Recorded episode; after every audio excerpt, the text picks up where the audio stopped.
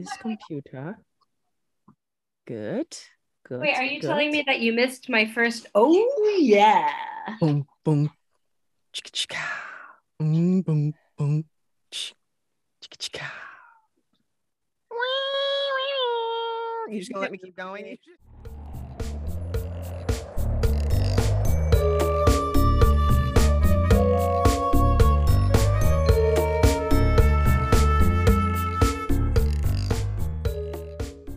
Hello, I'm Sasha Chambers. This is Eating After Midnight, a podcast where me and my best friend Amy Rivers reheat movies from our childhoods to see if the leftovers have retained their flavor or leave a bad taste in our mouths.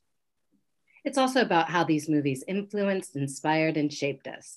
Whether the ideas they cooked up and fed us nourished our bodies and minds, or just rotted our teeth and clogged our mental arteries.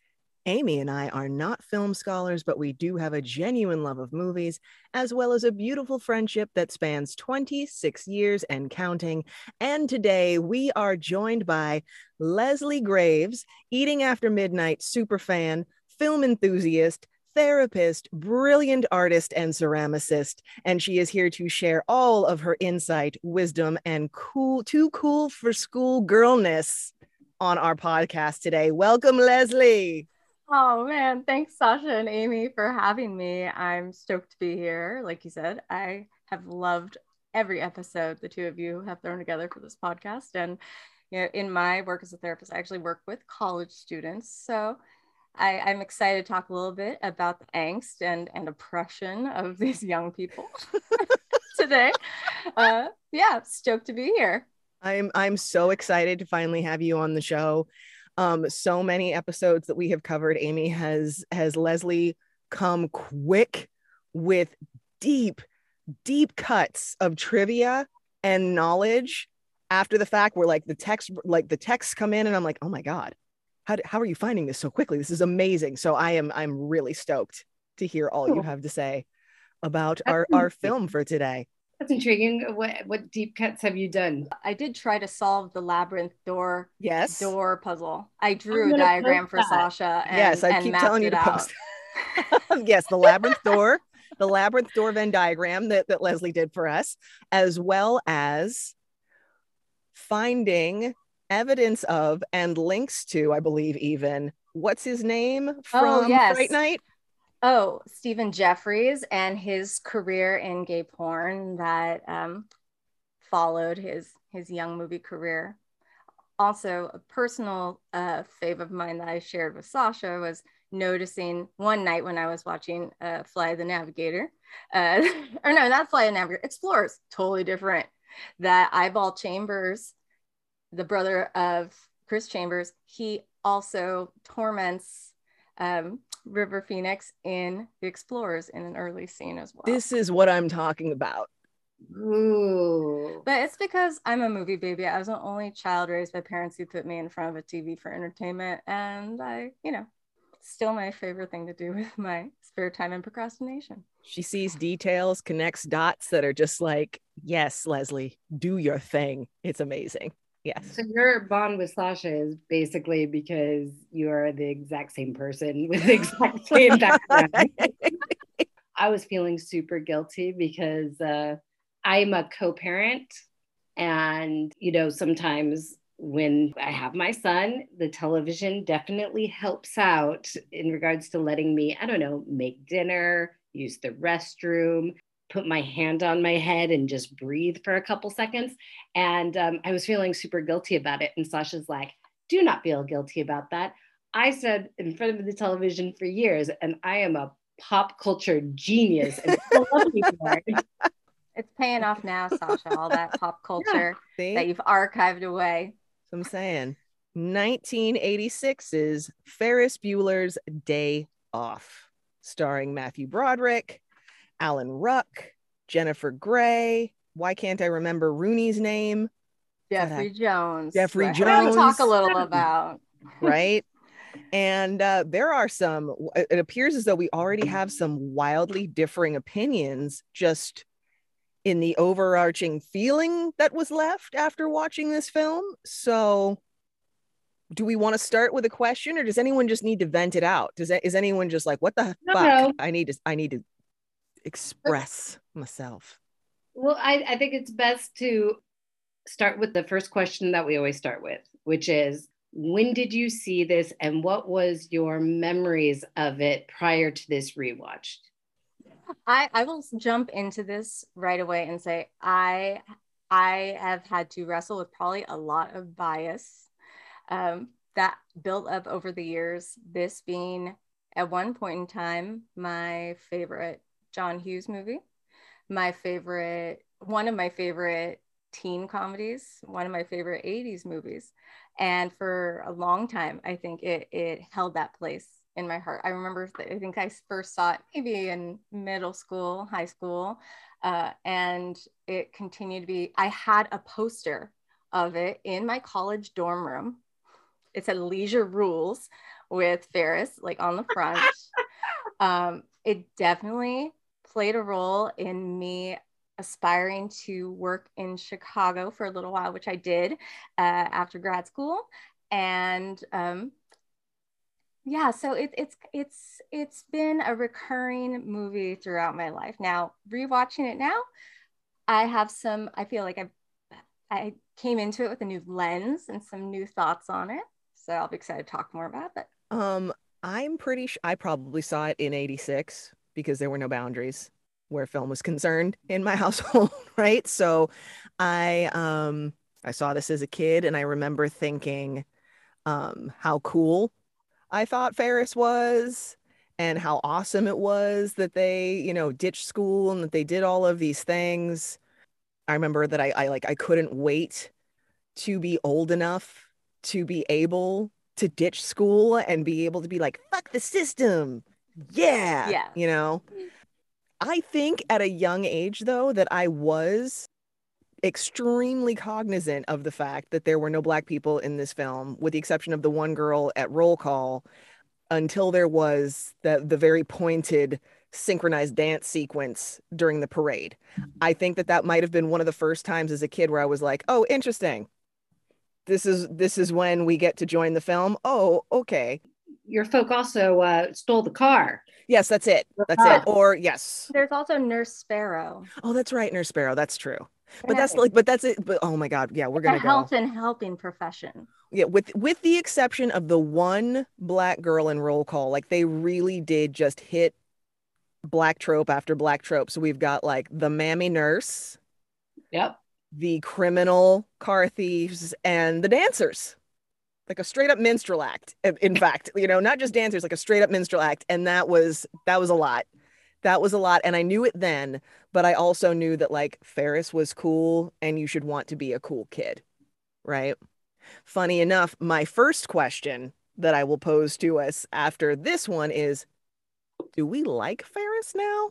Do we mm. actually think he's a righteous dude? Again, I absolutely loved Ferris Bueller.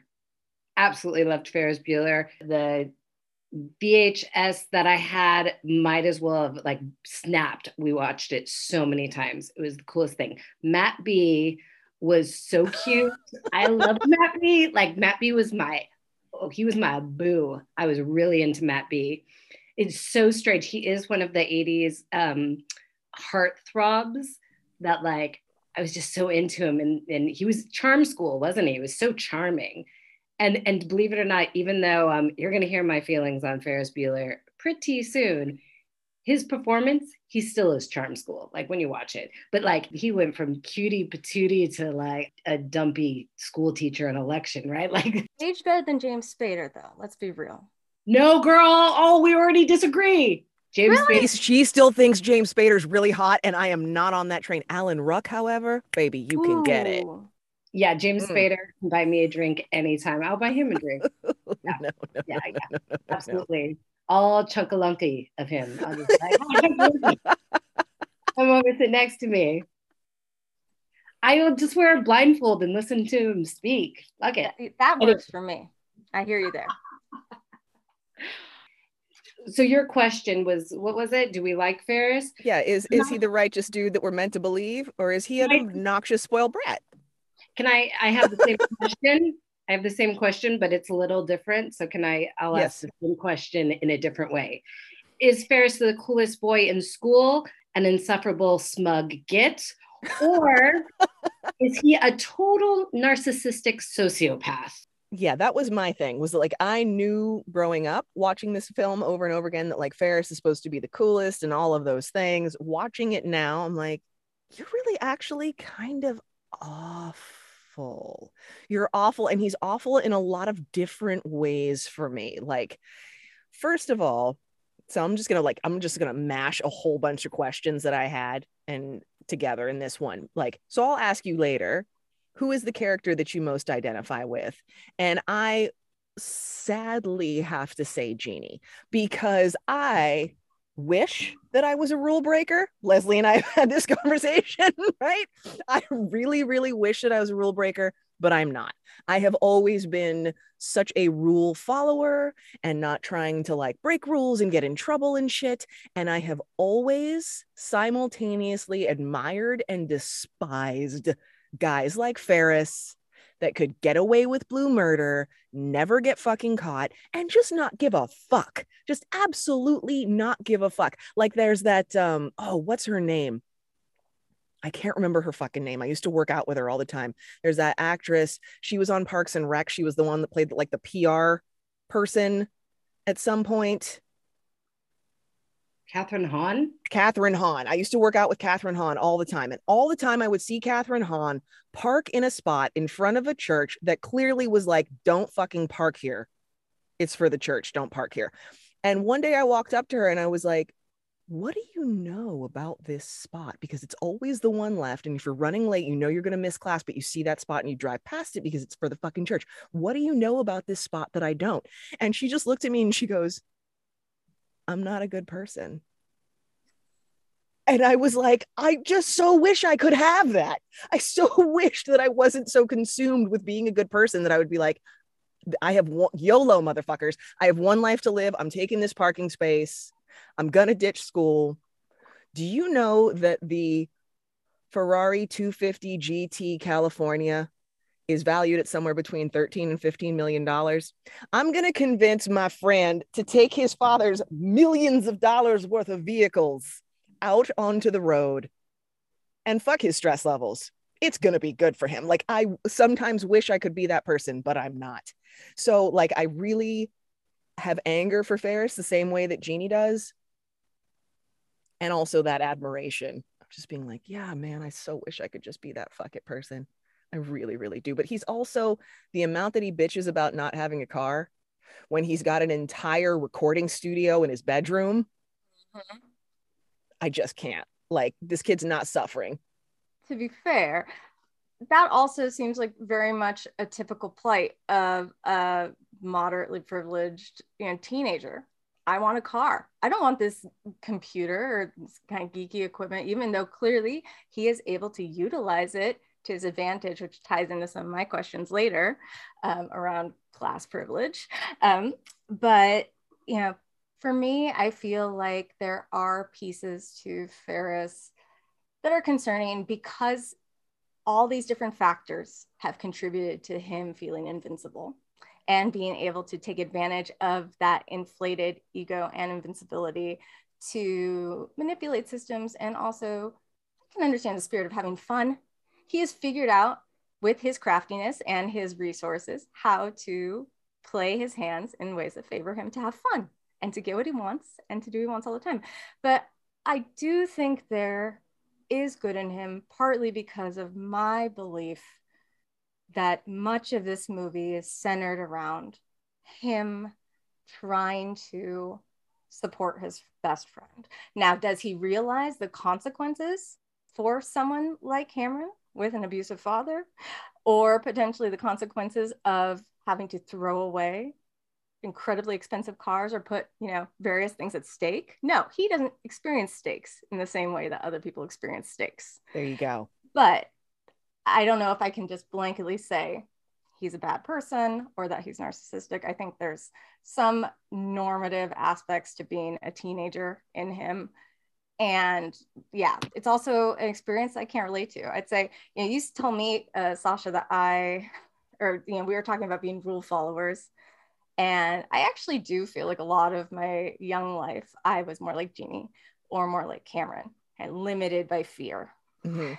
or just frustrated uh, by the unfairness that you know I saw in the world, especially when friends of mine seemed to just get away with whatever they wanted or everything seemed easy for them.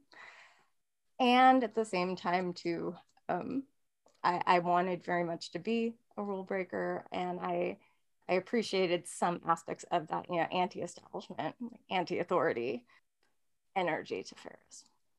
It is so funny because you you guys say, "Oh, I wanted to be a rule breaker and stuff," and it's funny because I don't think I was a rule breaker, but I didn't want to. Like my dad was a cop, I wasn't super rebellious against him. I actually quite admired my father and respected him so much that I wanted to do it. And and maybe this is why my view of Ferris is just so like fuck this dude because he is like it's a fucking criminal. He just stole this guy's car. Like, like at the end of the day, dude.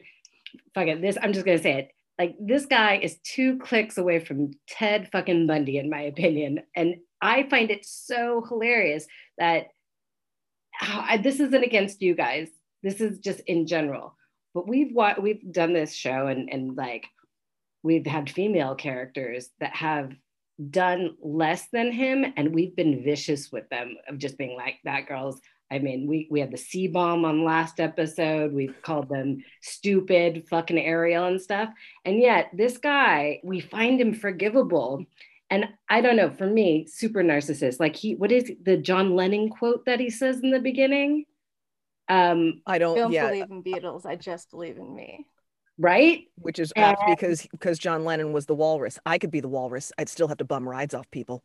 Yeah, like the obsession with the car. Like I get, I, I, I'm I'm not um, uh, arguing that that's a normal thing. I wanted a car, but God, like like it just he says some crazy ass shit, and then he ends it with that, and and when it, it it's it's punctuated with and i can't get a car like his whole rant about European socialism and how who cares about that? That hits real hard this week. Oh, yes. yes.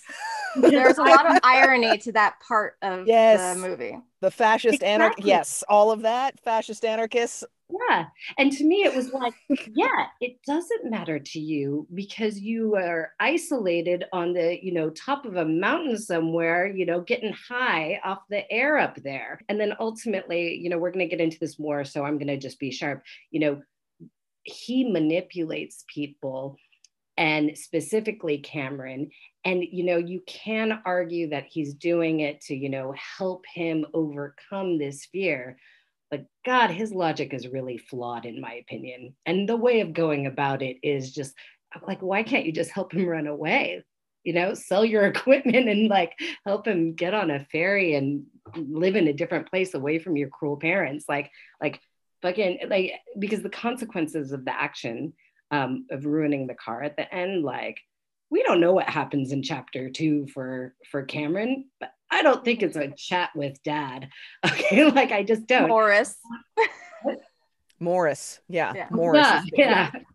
But like ultimately, um, some of the ways he deals with him, what was it? The the point, you know, when he hits him, and then he kind of was like, "Oh, I don't mean it." It's so insincere. He's just so insincere in some moments, and Cameron falls for it but he doesn't fall for it. Like there's a point where he's like, you don't care. You really don't. And it's like, you know, and it's it happens later in the movie. He's like, you don't really care about this. You don't really care about me. And he's absolutely right, in my opinion, in that moment.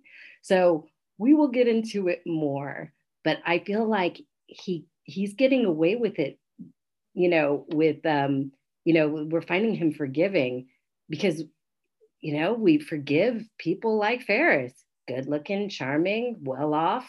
Hey, he's just trying to have fun.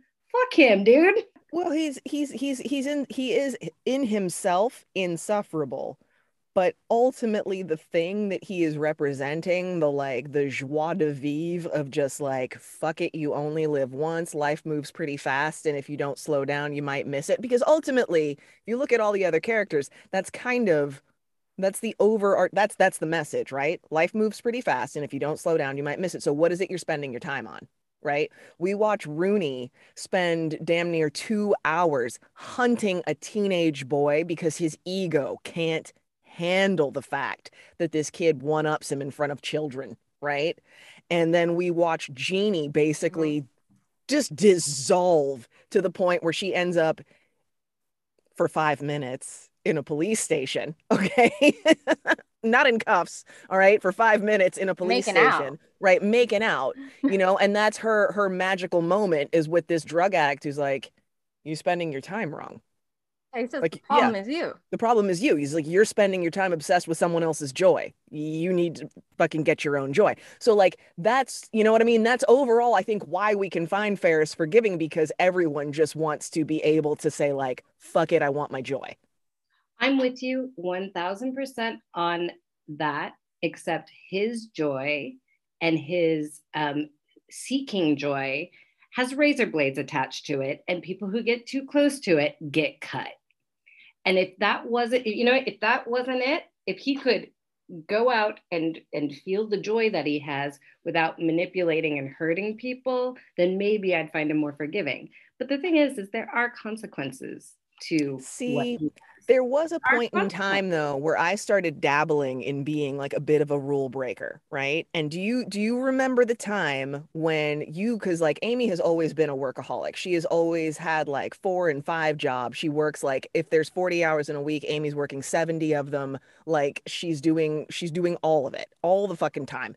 And I really wanted to do something fun one day and Amy was like I have to work and I was like fully ferrist on you and was like, No, you're not going to work. And I got her out of the car and I turned your sweater inside out and I pinched your cheeks until your eyes got kind of watery. And I was like, You're going to go in there and you're going to tell them that you're fucking sick. You could have gotten fired. You totally could have gotten fired, right? But you no, did the thing and then we went and had a great time. And, and okay. that's where fear, that like fear of possible repercussions can have such an influence even when there's not necessarily the outcome that we are are fearing. Before we move to a different topic, there's reference that they have been friends since elementary school. And we don't necessarily see the whole course of their friendship.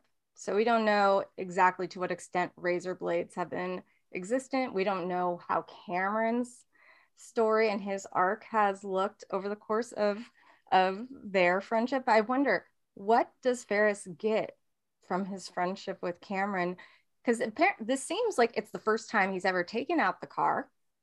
Yeah, it's not like this is a repeat. This is new. Right. This is a new pushing of boundaries. Right. Absolutely. And and so and it's not necessarily that that they don't have me some mutuality to the friendship.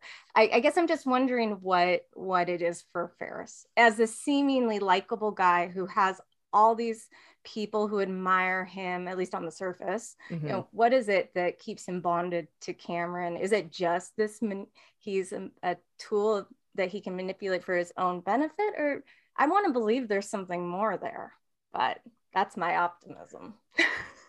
I mean, that's the inherent good I see in people.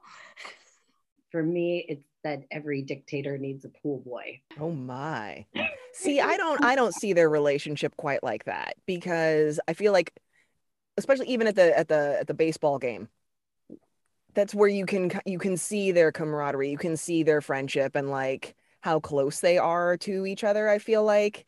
And again again in the pool scene even though, you know, I think Ferris is realizing like it would not be a great topper to the day to have to call the cops you know, if Cameron has drowned himself in the pool, um, there is genuine concern there, genuine concern and remorse in that moment. I think that that he may have pushed his friend too far. Yeah, but I'm I'm with Leslie on that. We don't know the full depth and breadth of their um of their friendship, but it is it is curious. Like, how does Cameron fit into this? I'm super Mr. Popular I'm sorry. I think Thing. he's Yeah. he's a footstool. I like I'm with you. Footstool. Yeah, he is like, and it's you can have rap uh, uh like a rapport with with someone and it still be a toxic friendship. A friendship. rapport or a Michael Rapaport? Michael Rapaport, a Michael Rapaport. I could have a toxic friendship with Michael Rapaport. Yes. So you can have a toxic friend. Oh my god. You know, it's unfair because it's very late in my world and I have an infant and um and I'm dumb. So it's really not fair that you guys do that. But anyway, you can have that with a friend and still have it be toxic. I have had lots of friendships that have been very toxic where we did. I mean, you need to have an in. You need to have those moments where it it, it looks like friendship. I've had a couple of friendships that were really tight and and we, you know, how it happened and then it just hit a point where it was just super toxic all the time. And that's what I see in that relationship because also it's high school. It's not like they've known each other for 45 years. So do you think they're more like Andy and Stef from Goonies, where it's like they've been friends forever, and this is the summer where they break apart? Where it's like, you know, we've just we've just gone to school with each other, we know each other forever, but like in truth, And Ferris says that at the end. He Yeah.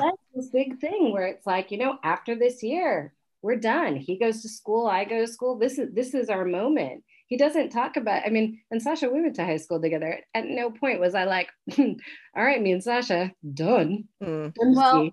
I've know, actually lost touch with most people I went to high school, even though I enjoyed them. So I also wondered if for him, he thought it was inevitable that when people go their separate ways, much like in Stand By Me, you know, Mm. friends drift apart, faceless people in the cafeteria. yeah. Maybe to some degree, this was his last hurrah with his friend. right, which is why he pushed it to be like, let's take the fifteen million dollar vehicle. But what you're saying is true, Amy. There can absolutely be, you know, I think a lot of times, and I talk with a lot of my students about this, they maintain friendships with people who they grew up with, who they don't necessarily feel connected to anymore, at least, or maybe they aren't supportive friendships in the way they need. But in their mind, I know you're saying they haven't been friends for 45 years, but in an adolescent's mind, to be friends as long as they have, that's a damn long time to be friends. And that longevity to them clouds their sense of you know is this is this something to continue investing in so True. I'm with you. Yeah, yeah, you're right. Let's lighten the mood. It was one of my favorite movies, and there is a lot of funny shit in it. So let's talk it out. Iconic scenes. Let's have some fun because we just had a really heavy conversation. We need to lighten the mood up. before we dip back in yeah yeah, exactly. Let's come up for air, everyone. Anyone want to start with that one? Mm. I'll, I'll go. Bueller. Bueller. Bueller, right? Okay, so right there, yeah let's start with school right there, there's that one. Bueller, Bueller. I, I actually have that down as is that scene, which incidentally was was incidental to the film in in the little bit of research that I did on it. He's a writer and a friend, and his just he was supposed to just do a voiceover, but his the way he was delivering it was so hilarious that they were like, no, just just do a scene. He's a lawyer. That's it. He's a lawyer and an amateur actor. And they were like, why don't you just improv a lecture on something that couldn't be drier for kids? Which is when he was like, let's talk about the Laffer curve, right? And I wondered, I was like, is this bit part is this possibly the most successful bit character in any film ever? Because Bueller, Bueller is like probably the most iconic thing from the entire film. Um, but my favorite, my favorite scene, and it will always be, is the instrumental version of the Smiths, Please Let Me Get What I Want, as they go through the museum and they are in the line of children on a field trip holding hands. I will, my heart will never not melt at that scene, and I will never not be wrapped up in that immediate sense of wonder of being. It's like I can smell the museum in that scene. I can feel the cold air of the museum. I just want to wear that little black girl's yellow dress and be on a field trip and be completely wrapped up in art. hold alan ruck's hand Uh huh. And hold Alan Ruck's hand, please. I do have a question about that scene. Are all of these pieces in that museum? Because I saw a Picasso, a Rodin, a Modigliani, a Seurat, a Chagall window, Jackson Pollock, a Kandinsky, a Brancusi. Yes, they are. Yes. the Art Institute of Chicago is a magical place. It's also one of my favorite scenes for that reason. It's it's a magical museum. That Chagall window in a dark corridor and them kissing to that instrumental. Woo! Yes, it's a it's a magical magical movie. Chills. I have chills right now thinking about it. It's the it's my it's the best. It's the best. The whole part of the movie. It's the best. It is mm-hmm. the best part. It is the best. You know, it is the best. Um, Leslie, you need to tell us yours because I will say this is the best scene, but uh, honorable mention has to go to Jeanie kicking Rooney in the face. it's an amazing kick. Two kicks. Two kicks. boom, boom. I also really love her football style hustle up the stairs. She's got a side to side run that is like. Okay, so that that's even longer. That seems great. Oh my so god. that would be that would be my honorable mention because, and actually, that's what I wrote as my favorite scene. But Sasha, you're right. The museum scene is the best, and and Alan Ruck staring at the Seurat at you know Sunday in the Park and the eyes thing, like that's beautiful. Really is. Leslie. I was gonna say, well, I had it on paper here too that that's one of my favorite scenes um, for all the reasons mentioned. And yeah, the Dream Academy is instrumental of please, please, please let me get what I want is amazing. Their other song in the movie when he kisses Sloane goodbye. I, I have strong feelings about the soundtrack. I'm a soundtrack freak in general. Um, but in addition to that, I love what was actually an improvised moment um, where Edie McClurg, who's the uh, secretary for um, yep. Rooney, does the, you know, geeks, sluts, bloods, dweebies, dickheads. yeah, he's that was a completely improvised moment by her, which I thought was fabulous. I just like their weird dynamic and when she's trying to pretend to be him on the oh. phone and the chaos of that, oh. even though he, you know, is, you know, not being very nice to her and all that. She, she's just a delightful, delightful actress. Um, and I don't know why I the the parade is over the top and it's complete suspension of disbelief, right? I think there's so much in this movie that I think for me separate from our analysis, separate from all the commentary. I just enjoy the the fantasy of this this movie as an adventure movie and a friendship movie. But the parade, I, I can't help but not feel I got up and did a dance with Sasha when we were watching the parade sequence. I did the whole steps mm-hmm. the, the, the, group on the steps and ha mm-hmm. ha ha. Like, just can't get it. And it's like uh, what is it a tuesday afternoon? But who cares everyone's just ready to go have fun in downtown chicago. Um, and then also i'm giving too many favorite scenes. I'm an indecisive person. Racing home. But i feel and, and i feel like this it happened I maybe I'm only thinking of two movies where this happens, but that rush to get home to not get caught it, there's something about it. Maybe it's because of March of the Swivel Heads playing with it, which is a ridiculous song. Um, but uh, I just love how he's weaving in through all these homes and jumping over fences. In a way, it mirrors um, perhaps a more problem to me, honestly, a little bit more problematic uh, Chicago love letter movie of the same era, Adventures in Babysitting. Um, they're also rushing home to beat the parents and not get caught. Um, and I still love that movie for other reasons, but all of those are scenes that still spark spark delight in me when I see them. So, fun fact about the parade that I read.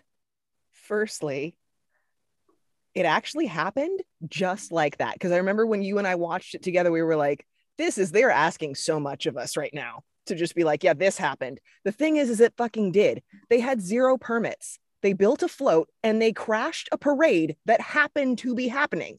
Amazing. And then they, yes, and then they came back the next day and staged a parade. And the extras that were in it, and then people that came to fill, fill in to watch the filming, crashed the lines and all started dancing to twist and shout. It actually happened the thing that we think that we're being expected to not believe it actually happened. No, no, but amazing. Wait, wait, quick question. Because I got issue. I have issues. I can't believe you guys like that scene. A, we just were obviously. In oh no, I hated that scene, and then I read that today and was like, "What the living fuck?" That actually, like, it actually happened. That they crashed a parade yeah, and got away with it. So the that's as fair as it gets. So the, here's my question: Did they know that a movie was being filmed, and that's why they were freaking out, or was it like this kids on a parade, parade fervor, just parade fervor? They just got caught up into it and were like, "Yeah." No, no, no. The lip sync sequence, the lip sync sequence, they had a permit for to do. And the extras that were there were really into it. And then people were like, what's going on over there? There's a there's a movie being filmed clearly, but they got so into it that they were like, yeah, twist and shout. But the, the other scenes of him like being on the float and stuff, he they that all happened. They crashed a fucking parade.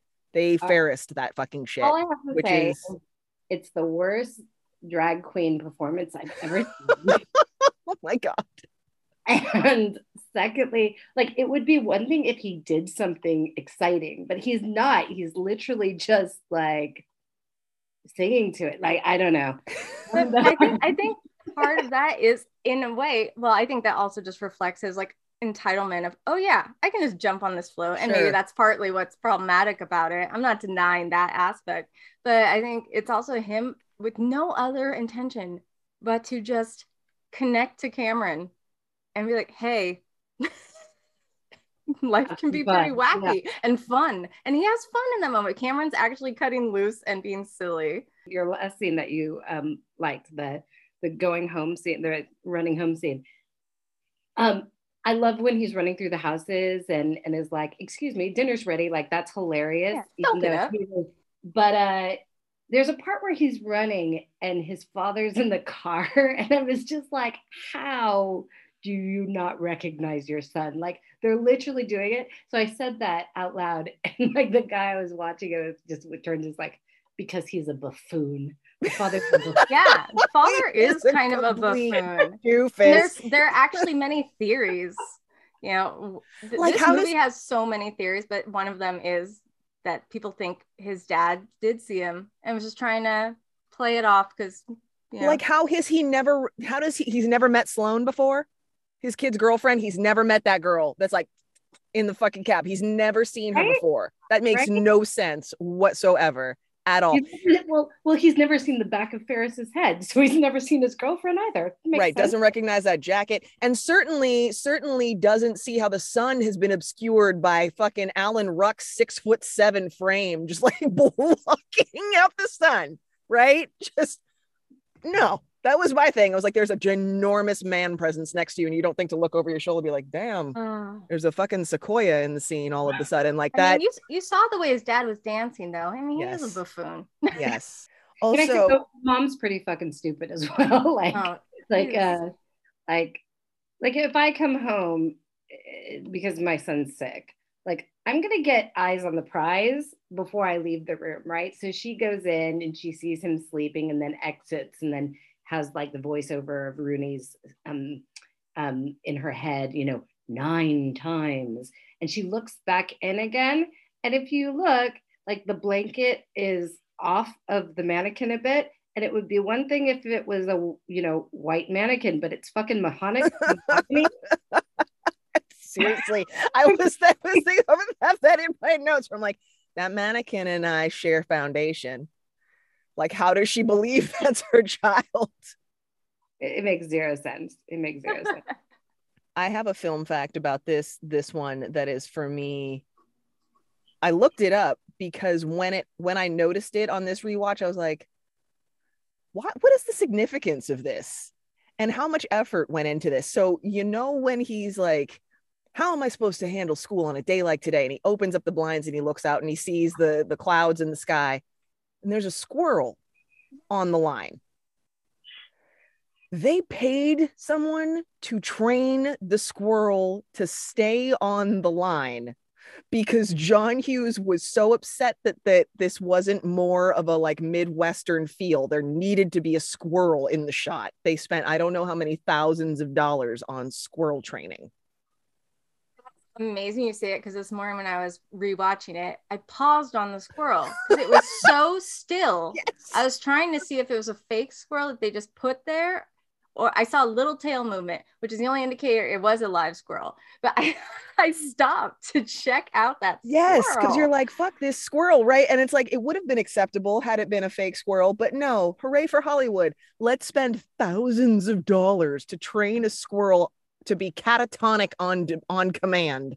What makes a squirrel more Midwestern? Uh, that I don't know. You know, it's like it's everything that I love and hate about movies at the same time, where it's like, you know, down the street, there's children starving. Let's spend $5,000 to fucking train a squirrel. That completely fits in the theme of the movie, in my opinion, which of course is like white privilege strikes back. It's fine. It, it's John, all of John Hughes' movies really are just about, with the exception of some kind of wonderful, although it could be argued that there is a certain element of privilege that those kids possess as well, at least that he does.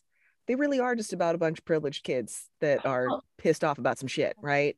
Pretty in Pink. like- yeah, Pretty in Pink and some kind of wonderful have the characters who are you know has have that dynamic poor kid rich kid dynamic so even when he does suddenly have poor kids he he he immediately counterbalances it with a bunch of rich motherfuckers with beautiful homes can we talk about how beautiful ferris's home is Which is here in Long Mm. Beach.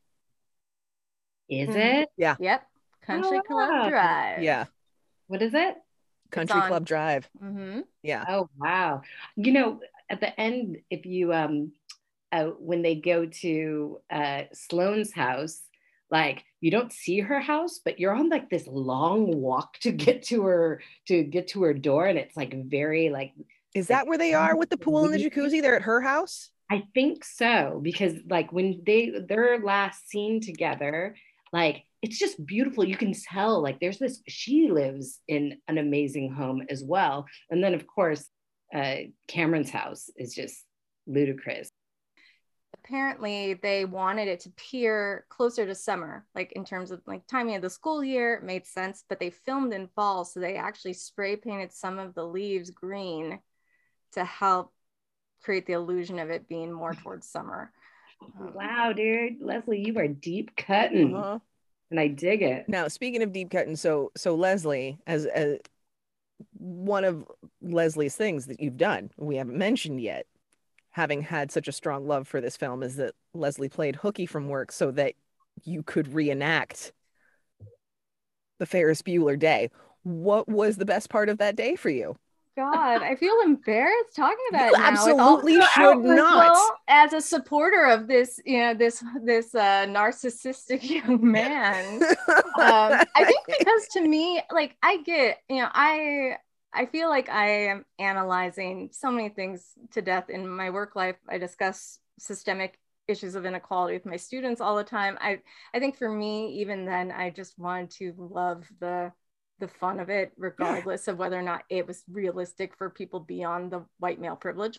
Um, I so for me, the most fun part I don't know. It started with me calling in, saying, you know, faking sick because I was actually t- I was I this was how I was a rule follower. I was more like Cameron. I could not.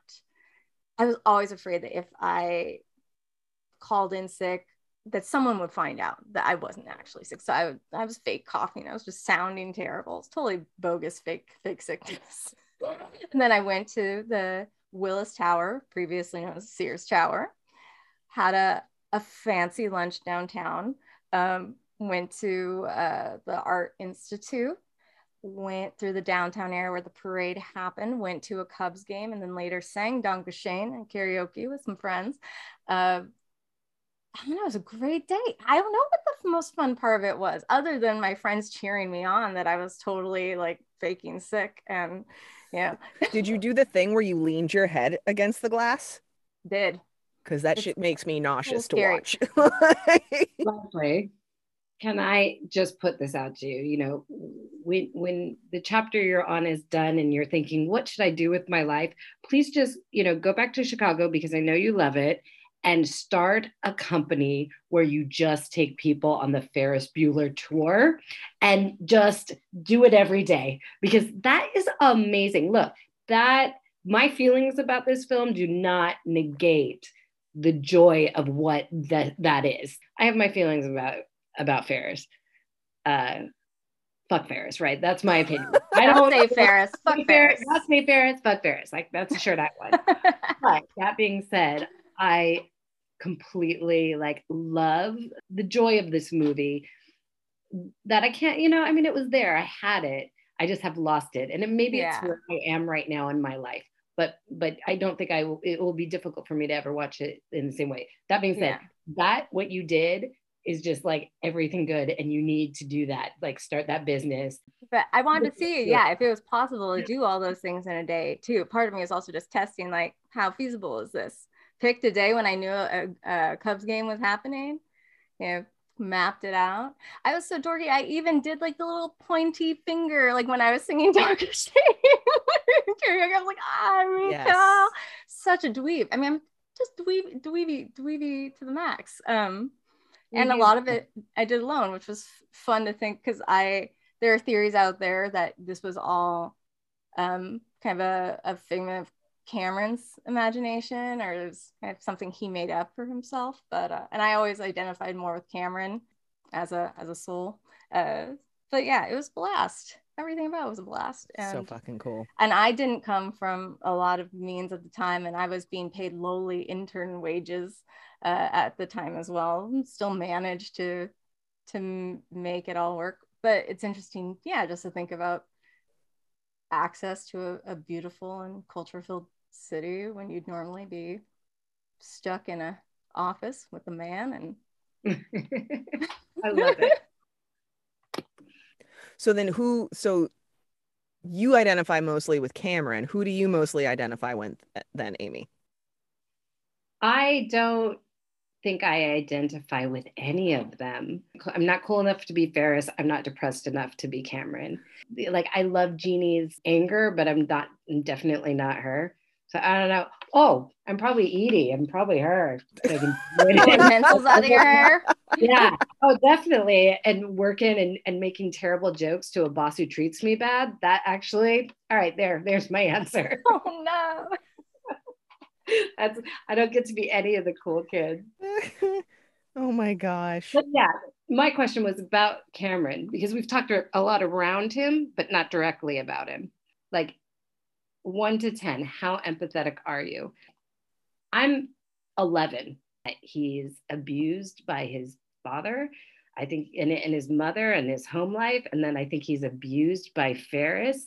And then um, the poor boy's abused so bad that he's sick you know and then and then like at the end of the movie i know he's supposed to get this whole like i'm gonna tell him it's just so extreme like i do not see a good future for him in fact alan ruck like um who's watching secession oh secession um, I actually think that this might be like Morris is actually Logan Roy, and this is like the first. oh my god! Like, so this- wait, is is the show called Succession? Succession? Succession. You're the successor. Successor, S U C. Uh, so no, succession like successor. Okay, yeah. because you you've been speaking to me about this film uh, or about this show and calling it secession, and I have been searching for it incessantly Thank you. It's, it's called Succession. It's hard, it's hard to pronounce. and you know, my ass is gonna fuck that up. That character apparently was based off of a real friend of John Hughes who had a really problematic home life, came from a tremendous amount of privilege, but would like make up illnesses in order to try to elicit any kind of sympathy, any kind of attention whatsoever from their family. And then when they would actually get sick, was the only time that they would feel relaxed because they weren't going through the mental gymnastics of trying to invent an illness to try to elicit attention. Um, Cameron breaks my heart. Why would he have anything other than a noodle back? No one's ever propped him up and told him that he's worth himself, other than Ferris, but Ferris also plays against his sense of lack of self worth and and self-reliance to get his way all of the time i would imagine you know? So yeah he, he exploits yeah. in my opinion a lot. Where, what he may have love for him but he he exploits the weaknesses in him. I'm surprised that like Cameron is a John Hughes character. Like he actually has like a soul. I mean, does that sound crazy to say in No. regard to, to John Hughes movies? And it's not all wet blanket. Like Cameron isn't one note, and that might be the actor bringing it to him, but he's not. He like he does have moments where he is lighter and happier, and he's funny, and and he it does play the game. You know what I mean? He does get involved. Like so, I just love the character. To be mm. fair, like he's Yeah. he was next to Jeanie before she just randomly starts kissing Charlie Sheen. Cameron's the best. I mean, I really love his whole thing. I I agree with both of you. I would say I I empathize with Cameron partly because I very much at that age lived in fear of you know the reactions I would get from my parents and at times you know more emotional disconnect. It's interesting seeing you know everyone in this movie, at least the central characters, they're living in this kind of bourgeois upper middle class to upper class life. Um, Cameron and Ferris have really different experiences of themselves based on these other familial uh, you know factors that, that tie in yeah, both of them are quote unquote sick one is faking sick to to live and enjoy himself and the other is has kind of somaticized himself or if anything you know fake sick to to as a way of coping with his his pain. Um yeah i i love cameron as a character. I think that the sincerity in his scenes towards the end, where he really acknowledges his rage um, towards his father and how he's kind of processing all of that, I, it's it's still emotional for me to watch. Um, I'm wearing my Red Wing shirt in support of Cameron. I just I I enjoy him. It's interesting too to think as well about the fact, you know, it's clear Cameron struggles with depression, anxiety, and I'm not trying to psychoanalyze here. But it's just like you know, he's he's clearly struggling uh, in terms of how all these factors are are limiting him, and at the same time too, he I think part of what connects him with Ferris in the end is he actually wants to be more like Ferris. He I feel like he relies on Ferris to help him engage with life the way he wants to. He doesn't feel brave enough to do it himself, and he's looking for Ferris to kind of push him. I know he's he gets frustrated with him, but once he's playing along on the phone, he's having fun and he's like wiggling his feet and he's laughing at the ball game. It's like there's I think there's a lot to him as a character. He's a He is I think rich. what- yeah. yeah, rich, rich money wise, but even though he drives that No, I mean rich car- rich as a character. no, I know. Yeah, yeah. I was just saying he's, he's rich in many ways. Um, and it, yeah, it's interesting to think about um, their dynamic together with with Cameron. I'm one of the questions I had prepared for today was, you know, thinking, how does your experience of this movie change at all if you if you think of Cameron as the most important character? Well, I mean, from a from just a a, a filmic like the the the anatomy of a film, it has to be about Cameron because nothing about Ferris changes. He has no actual arc as a character. He is a narcissistic, self-serving kid at the beginning, and he is the same person at the end. The only person that actually has a transformation is Cameron and Jeanie. Right? So our two people who are having the hardest time engaging with life are the ones who come around in the end. And Jeanie's transformation is super shallow because this was written by a man. Absolutely. Yes, we need to circle back to that for just a And fucking moment because I was like, that man- and she just services Ferris in the end. you would know? it, yeah, exactly. Would it be a John Hughes movie without a total scumbag of a dude criticizing a woman's appearance, basically calling her a whore, only to be able to fucking pull her at the end of it all, and then she's transformed by his mystical wisdom? Do you know what I mean? Like this is Bender and Molly, like all over again Oh, just in a in a in a tiny little version at the uh at the police station there you know? It's it's pretty gross. It's pretty gross that. I was like oh god So there we were almost we we were doing pretty good here johnny boy. We were doing pretty good. And then that which i actually have to say that i think that's probably one of charlie sheen's finer roles. I'm just gonna say that as well. Oh, you know, You're right. I mean, fuck him in Platoon. No, just kidding. it's just, it's just interesting because a lot of you know I do enjoy the breaking the fourth wall with with Ferris throughout, even in the beginning with some of his ridiculous you know quotes he makes and the ironic commentary around not caring about socialism and he's missing all the economic um, coursework at the same time which also when you think about the topics they're discussing right. that day are also it's also very ironic how that ties in. I don't think it was intentional but it's so it's so funny. Um shit lost my train of thought. What was I going? Oh the fourth wall. Most of the time when he's breaking fourth wall he's talking about cameron. He's directly commenting on his concern for Cameron, how Cameron's different from him, his frustration with how Cameron's living his life, even his understanding of Cameron's uh, um, depression. Uh, he says it really bothers him, but we know that everything Cameron's experiencing has contributed to where he's at. He said, even he said he feels better when he's sick. Yeah, he's the only person I know who feels better when he's sick, and um, yeah, it just seems so clear even holy shit leslie i didn't notice that, that that the majority of the time that he's breaking the fourth wall he's talking about cameron holy fuck i love it. You're fucking that's what i'm seeing leslie gold star. And that's partly why i think i can i can leave some room for my appreciation of ferris because i i it's manipulative.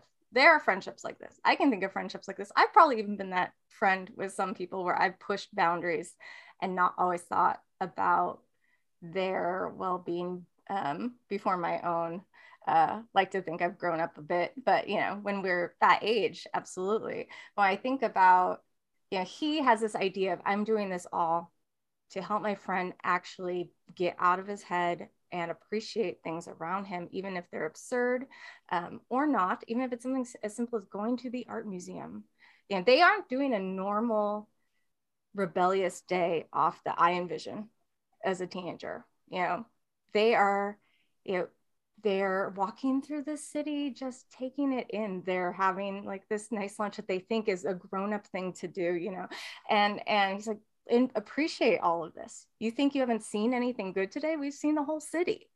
Yeah. Yeah, yeah and he's so clouded in his mental filter you know, that he's not recognizing anything that's happened. And i think with ferris i think there's good intention there, but because of his privilege, because of the difference of experience he's had, because of his nurturing, if anything, babying family, uh, and a, a, lot of the things he's gotten away with, he he can't see some of the potential repercussions for Cameron, but he still wants to kind of push in this way. So, I love that you said babying because what the fuck is with the baby voices in the beginning, like Ferris Papa.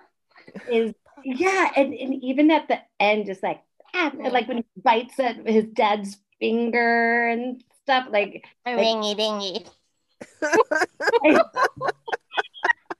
as much as he cares about Cameron, I feel like it's always punctuated by fucking some stuff that just brings me back to him just being not woke, and fucking narcissistic and privileged. For example, when he's talking about the car with Cameron in the bathroom, right? He's like talking about like Cameron needs to let it go and, and get into the day. And then at the end, he says, driving it is so choice. If you, have, if you like, have the means, I highly suggest it. Yes. Also, let's not forget that they are 17 year olds walking around with the kind of pocket cash that would enable them to eat in this restaurant, buy tickets to a baseball game, admission to a museum. Like, like yeah. What? I, again, I, I, my other question that I had was would Ferris have been able to pull this off without access to means? you know, like, would he have been able to orchestrate any of this from the computer and the fake outs exactly. with the synthesizer to orchestrating this day of fun? No. The answer is no. The yeah. answer is absolutely no. And the, the thing is, it's just, and to, what's crazy about it, the answer is no. And that's reinforced throughout the whole movie. Let me, let me quotable. Um, at said restaurant when they're uh, about to eat. And of course, they do the whole, you know, telephone numbers and calling the police. And then, and then Sloane um, fakes being, uh, um, someone calling for Abe Froman. And I love how, you know, side note, she doesn't describe what he looks like. She describes what he's wearing today. he's like, he's a Lego man. he's always got this jacket on and, and that vest on. That's how she describes him. But then when they finally do get a seat, which which is wrong. Like the guy's a dick to him at the door because he's lying. He's not a dick to him at the door because he's just a dick. That like the maitre d is like, you don't have a reservation. Go the fuck away, teenagers. And as somebody who has worked in a restaurant or just in any way, it's like, stop fucking with my chi teenagers, okay? Yeah. Sit down. Ferris spouts the line after the guy apologizes, after the guy eats shit and apologizes. He says, it's understanding that allows people like us to tolerate people like you. Yeah. Again. I hate Ferris. I'm sorry. Oh, no. Oh, not say Ferris. Yeah, and that comes only what one or two like a scene after before the parking yeah attendant has even opened his mouth obviously do you speak english what the look that that actor gives him is, is it's so great but like the way his head snaps back, where where he's just like, "The fuck you asking me that for, man?" Like, are oh, yeah. I have I have countless bullet points of things Ferris does that reflect his privilege and ignorance, mm-hmm. uh, and and also his I think romanticism of this material world that I think he also sees maybe modeled by his parents who are a real estate person and um, an advertisement person yeah and thinking okay this is what this is what adult fancy life is mm-hmm.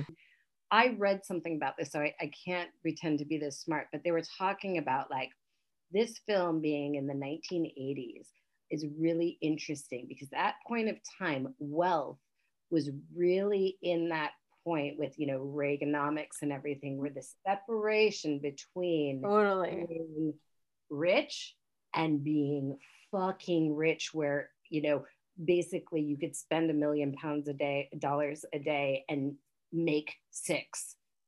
And that is kind of where Ferris is. Like, this is the generation where Ferris is not necessarily going to do what his father did for a living or like you know take over the company like that's not what he's going to do he's going to be so privileged that he's probably going to just like um like be a fry cook at Venus no, no, as, no. As Cameron says he's going to be a fry cook. Like he doesn't have to do shit. Yeah. But, but this article, they, they were like, he'll most probably be, you know, the person who uses his like computer skills to make some fucking stupid shit, like, like, um, you know, voice um, mail messages and things like that because they, they were like remarking about the time where Rooney goes and he like goes to the door mm-hmm. and thinks it's Ferris and then he only realizes later and he's like this was before we had those experiences where we would like you know you you start talking to someone and it's like fuck i got the machine like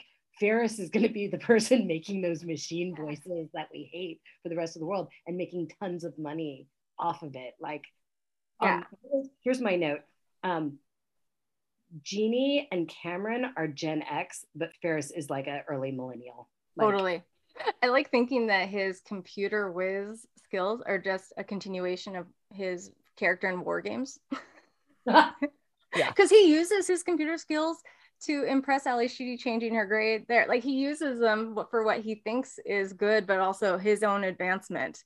Um, well, I don't actually, I don't even doubt that that like isn't a call to war games, just like he's going to Shermer High. Like they liked to do all those kinds of little crossover episode callback things in those films. So that would that would feel right actually. Yeah. You guys were talking about when they were standing uh, at Willis Tower and I I you know he makes the comment if Sloane's like, it looks so peaceful down there. He's like, anything is peaceful from 1,353 feet.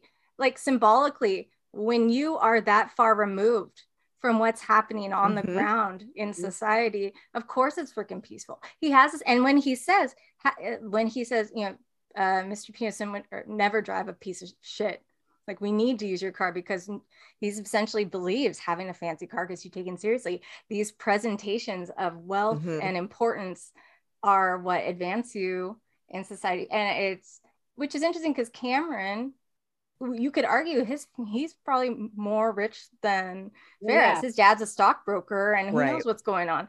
And he doesn't necessarily have that same mindset as Ferris, but there's He probably some- resents all that wealth because that's the thing that stands in between him and having any kind of relationship with his fucking family. again, yeah, it's this intersection of the relationships. Yeah, it's not that all yeah, it's I find it fascinating, but all these comments, even the way he talks to the you know even just yeah those demeaning tones he's he has with the guys who work in the garage all of it it's just even the way he speaks to Rooney, actually. And I know Rooney's a fucking dick, but that's still your high school principal. There is some level of respect and deference that you should have when you address this person.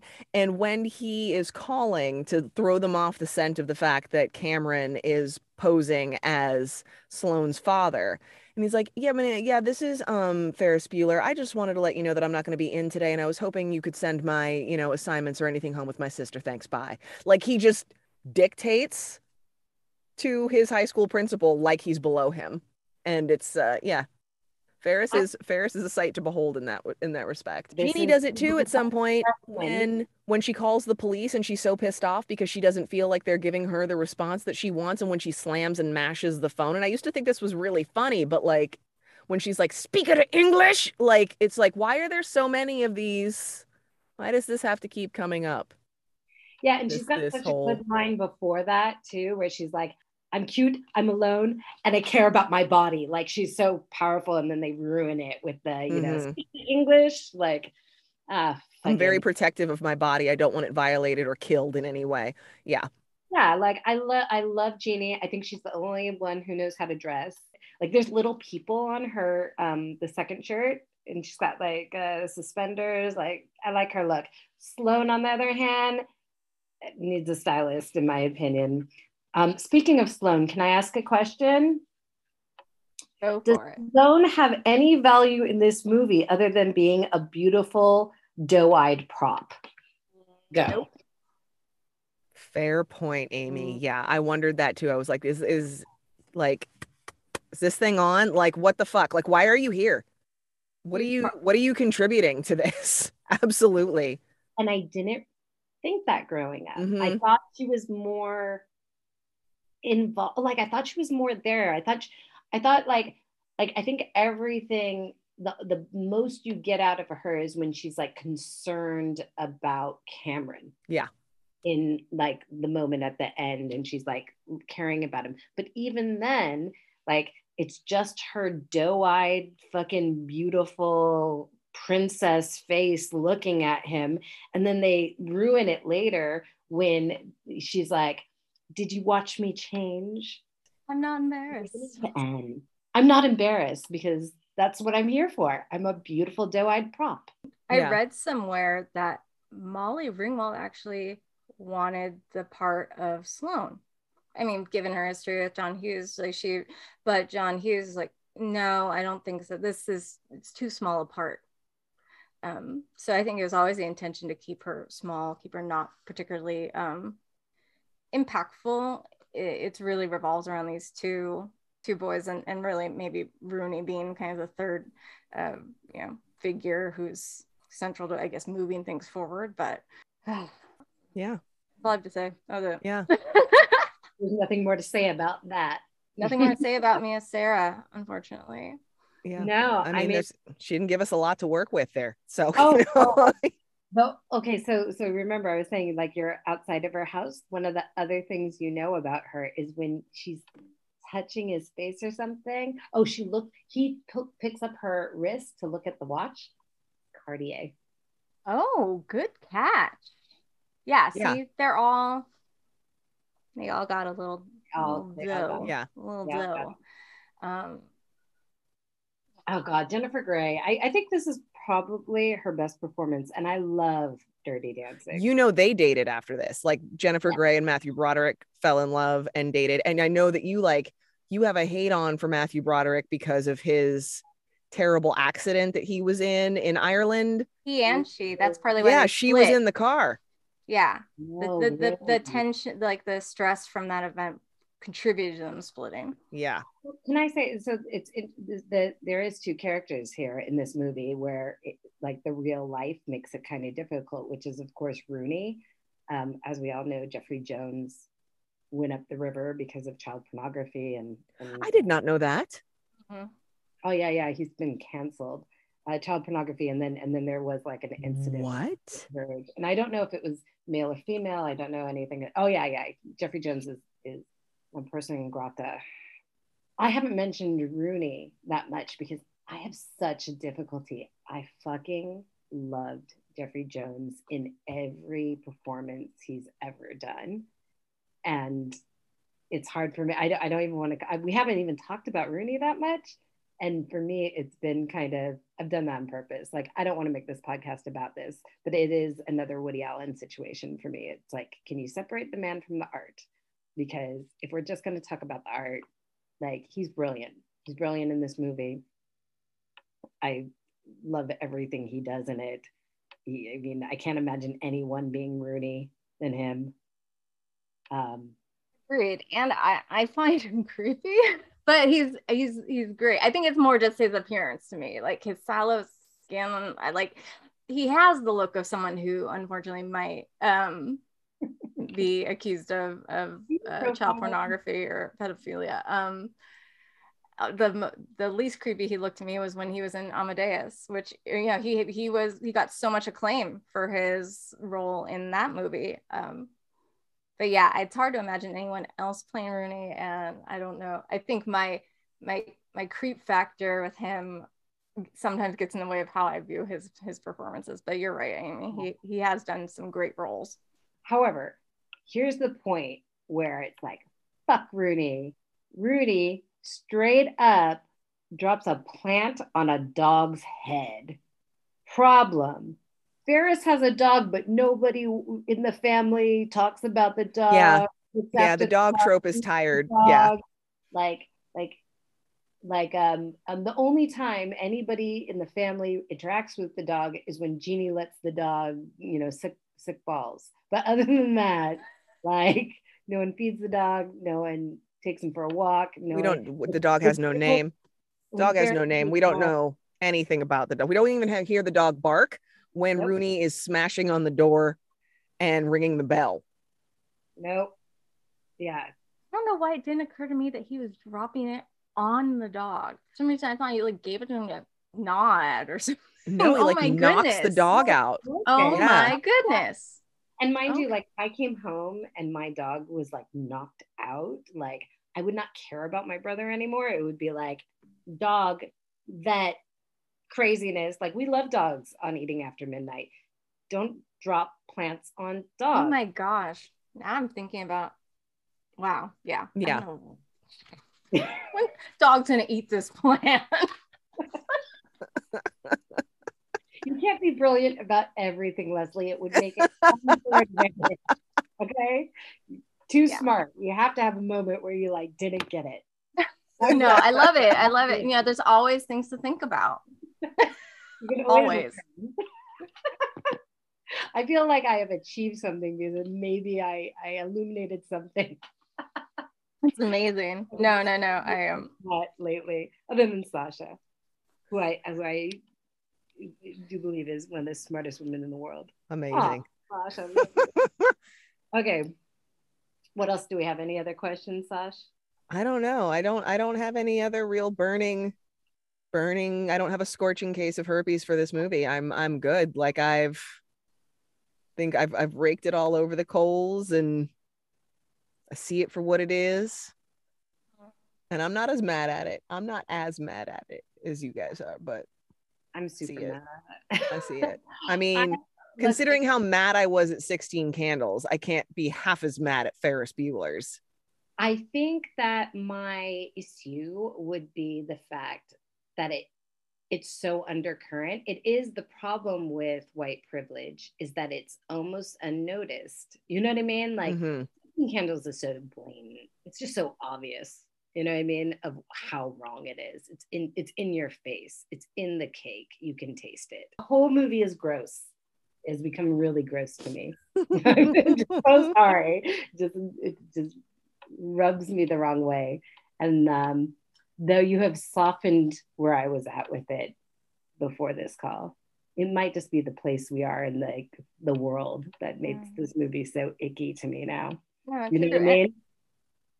Yeah, I mean, I'm all for.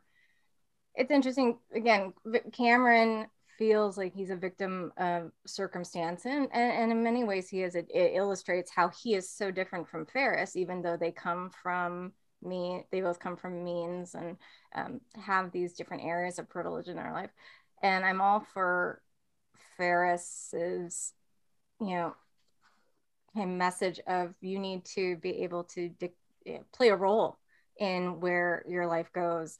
Uh, but the reality is we can't be ignorant to you know, some of the, the other context at play that facilitates that for some and not for others. Like this this idea of self-liberation and and that we can we can engage in this what i think ferris has is like a kind of a fantasy like romanticized view of of, of life. Um that doesn't apply for everyone. It certainly mm-hmm. doesn't apply for Jeanie in the same way as a woman, and it doesn't apply for folks who don't have the same resources as him, and certainly not you know other folks of color in many circumstances. So it's yeah, I I appreciate the messagings, but the reality is it's it's not something that is shared equally by everyone. Ferris is treated a certain way by his parents, but Jeanie is not right? Mm-hmm. Like he's definitely like the favored son. And it's like after the end, um, when they're just like, oh, how was your day? And he's like, I'm feeling better. Oh, thanks, mom. Thanks, dad. Da, da, da, they've got their whole moment and the music is all sweet. my, my friend that I was watching with it goes, now they're going to go downstairs and yell at Jeanie. Huh? Right. right. in the we end, should shoot her. And the yeah. damn deal with the Vermont people? I think we should shoot her yeah, like they they're so fucking mean to Jeanie.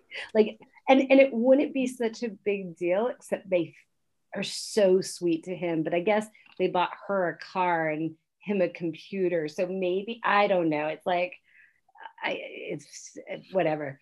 Anyway, any last comments before we move on to the last question of the evening? No, I'm satisfied. I've said all I have to say and too much more. So proceeding. like I said, this is probably our smartest episode ever because of you, Leslie. Is that the truth, Sasha? It might be. It might be. Yeah. yeah. Okay, so we, we we've got Breakfast Club, 16 Candles, uh, Pretty in Pink, and and uh, this movie is called Ferris Bueller's Day Off, and and um, some kind of wonderful let's let who's gonna um, be first with kind of putting those in order of what yeah acceptable you're gonna watch again and the one that you are fucking done with it's in the trash last time you were gonna watch it. All right. Ferris bueller's day off. I will watch it again. Pretty in pink. I will watch it again. Breakfast club despite how fucking problematic it is, I will probably watch it again. Um, 16 Candles is so far in the fucking trash. It's been taken out, composted, and reconstituted into something else, as far as I'm concerned. It's, it's that's done. That movie is finished forever. Um, and some kind of wonderful, I think, is also it's at the dump. It's at the dump. Yeah, for sure. Yeah if i was giving input on on those films and i i enjoyed your commentary on all of them uh, so again i'm i'm so appreciative just to be part of this conversation with you two oh. um uh, and and that being said i think probably similar to sasha i i'm i'm gonna keep watching ferris bueller's day off just because for me it is a love letter to chicago other themes aside and it, it's it i think it's delightful in that sense um, I will watch Pretty in Pink for for a variety of reasons, if nothing else, just to hear Stef talk shit at everyone. um, ooh, yeah, James Spader peak hot. Um, and then probably the others for me, Breakfast Club someone would have to really make a compelling case for me to watch it. They'd never seen it before and they wanted me to watch it with them. Otherwise, forget some kind of wonderful and 16 candles for me. I really, they don't sit, they don't sit very well with me these days. Oh yeah, planes, trains, and automobiles as well in the fucking garbage. Mine's Breakfast Club. I will watch that again. Still liked it, still felt it, even though it's super toxic. And I think, to be fair, that's the only one I got. Like Pretty in Pink, no, and mainly because I think it's boring at this point. Like whatever, some kind of wonderful. Like the ending of those two movies are so shit that it's like I don't want to watch it again just because you have to watch the end. Like I like watching full movies, and like if you get to the end of either of those, it just leaves a bad taste in your mouth. Um, Pretty in Pink, some kind of wonder. Uh, I'm plane, trains, and automobiles and Ferris Bueller, like, no, I'm to separate those. Ferris Bueller, like, I'm not to throw it away. I will watch it if someone's never seen it before. I like that, Leslie. That's a very good way of saying whether or not you would like. Maybe if Blevin wants to watch it someday, I'll be like, yeah, I'll watch this with you, kid. But I'm going to be ex- commentary throughout it. I'll be like, yeah, keep him in check. Don't talk to anyone like that. Um, Pretty in Pink needs to be burned, and so does planes, trains, and automobiles. You mean 16 candles? Oh, sorry, 16 candles. Yeah. 16 yeah. candles is like like with birth of a nation, it needs to be gasoline like destroyed. Yeah. End it. Yeah, absolutely. Yeah. Boom, boom. yeah, my only other note was that the soundtrack to me is really fun. Um, surprised it took so long for them to actually release it as an official soundtrack because some really interesting band choices and um, again that scene with the Chagall mm-hmm. and then I don't know Dream Academy I would never listen to Dream Academy under any other circumstances but when that little when you were young did you ever love somebody and when they're kissing I'm like oh it was just teen teen dreams all the yeah. way but you know yeah whatever yeah we're, we're not teens no more I do I want that. a copy of that Dream Academy cover though, because that is really it is so good. Oh, I, oh my god, that's what I forgot.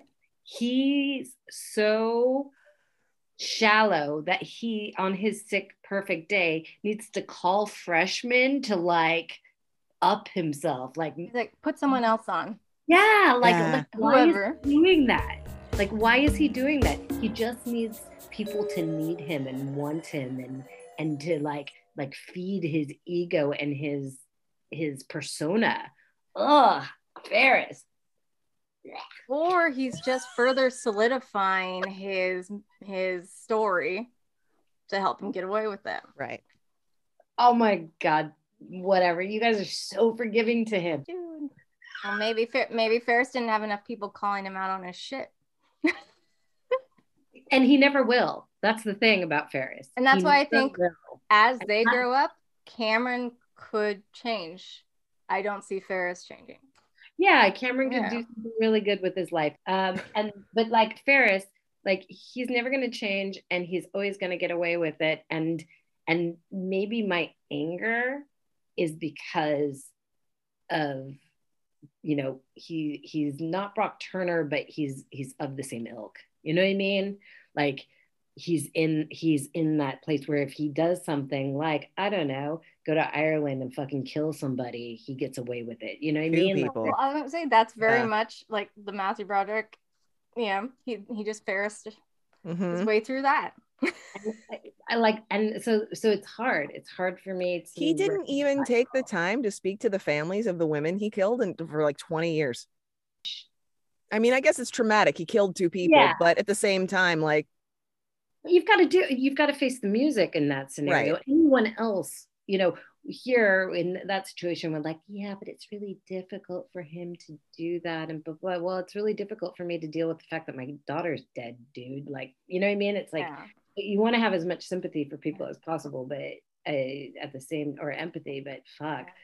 And and I but that is my issue with the film. And yeah. I think that the, in 1987 or 86 when I watched it, yeah, I loved it. And that was before I knew how people like Ferris shape the world. Mm-hmm. that's why it's so infuriating today, in spite of the fact that it's so iconic and I, I have great memories and and it does make me want to go to Chicago. I need to go to that fucking museum, but fuck. Yeah. So sorry I was so heavy. Oh no, it's okay. I'm angry. You can, you I'm can angry at the no, world. it's okay. No, you can you can cut the you can cut this part out. But one thing that I find interesting is there is one moment, the only moment in the whole film where Ferris is willing to take responsibility, and it's when he offers to Cameron, okay, Mhm. this I'll clearly heat, went too yeah. far. The the one moment of self-sacrifice he's willing to give, which I think again, yeah, reflects the carry as per Cameron, and realizing, oh shit, okay, this is this is out of hand. Not that he'll change necessarily, but every other situation he's evading you know any kind of heat for anything he does. But like you can't go too far. He says that you can never go too far. And it's like, well, I'll You do just it. Your dad far, hates bro. me anyway, so maybe Yeah. it's easier to do that when you know. And you're he says to him to. you you can't take this kind of heat i'll take the heat you can't take this kind of heat like he's he is legitimately afraid for his friend in that moment that that will be the thing that breaks him but he's not afraid for himself. And I think that I, I agree with you that this is a moment for him to to um, where he does actually have a, mo- a moment of like caring about Cameron. And actually, ultimately, I, I agree with you to that point. But even in saying stuff like, "But your father hates me anyway," they don't think like the, how much is this car worth, Sasha? 13 to 15 million dollars Thank you. The repercussions of this car falling, like like being destroyed, like he could cut Cameron off from his money for the rest of his life. He could, you know what I mean? Like He doesn't understand the stakes. yeah the, like the stakes here could be really really bad. You could fucking kill him you know considering what you've heard about this man. He could beat him up. Like you know he could physically harm him. Like none of these things are are um out of the poss- realm of the possibilities of what's been set up in the film or or what the reality is. Like it's intense. He could sue him. He could send him to jail. Like you know there's nothing preventing him just because of familial you know things. But ferris doesn't clock that Yeah. you know what i mean he's like i'll take the heat i can handle it he doesn't like me anyway he thinks he's going to get a slap on the wrist And which again, is that yeah, and that reflects the priv- the other dimension of privilege he has, which is this very nurturing family where Right. he probably has never faced significant repercussions for anything he's done. So he can't he can't truly empathize or fathom what that feels like for someone like him. I have to say that i hate the schmaltzy music that they play It's stupid. the car this like clash sick ass soundtrack to that i was just like where did we where did this weird bit of music come from this is terrible all right Thank you both. This is fun. so so happy to have you thank you Oh for my gosh. coming. Danke Schoen. Dankeschön. Darlings, Danke Schoen. So,